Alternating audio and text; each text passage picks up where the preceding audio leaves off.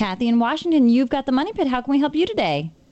Yes, I had put in a laminate flooring in my kitchen and my dining room about four or five years ago, and it's ice cold in the winter. Mm-hmm. And um, I know that I, we have a crawl space under the house.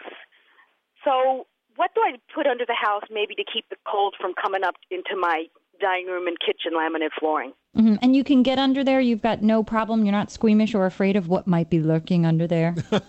Oh, I am squeamish, but I'm going to have my boyfriend do it. Ah, and there I you know go. We, we, we know where the crawl space is. He's going to do it. I'm not doing it. good, good, good. You can easily insulate that floor by going into your crawl space and getting those fiberglass batts, you know, get the appropriate width for the area in between those joists. And then what you would do is you need to get, are they wire hangers or like clips, Tom? What are they called officially? Yeah, they're insulation hangers, and you want to make sure you use unfaced fiberglass batts. No, Mm-hmm. no foil, no paper facing. So you would roll those batts in between those joists and then use those little clips to, you know, attach the insulation itself up to that floor surface from below.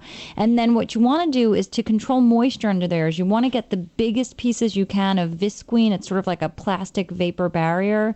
And I've you want to get about that. big mm-hmm. pieces, lay that out on that dirt floor. And when you get to a point where you need to do a joint, don't butt them up to one another, but overlap them by, you know, three feet if you can. So get as wide of pieces as you can so that you're dealing with limited joints there. And then you want to control the moisture on the outside of your house by looking at your gutters and your downspouts. You know, make sure that the downspouts are clean and that they're depositing the water, you know, four feet away from your house, further if you can.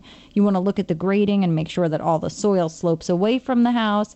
Everything that you can do to control the moisture will keep that area dry and keep the insulation dry, which will keep it working. Perfect. Okay, we're going to get that done hopefully then.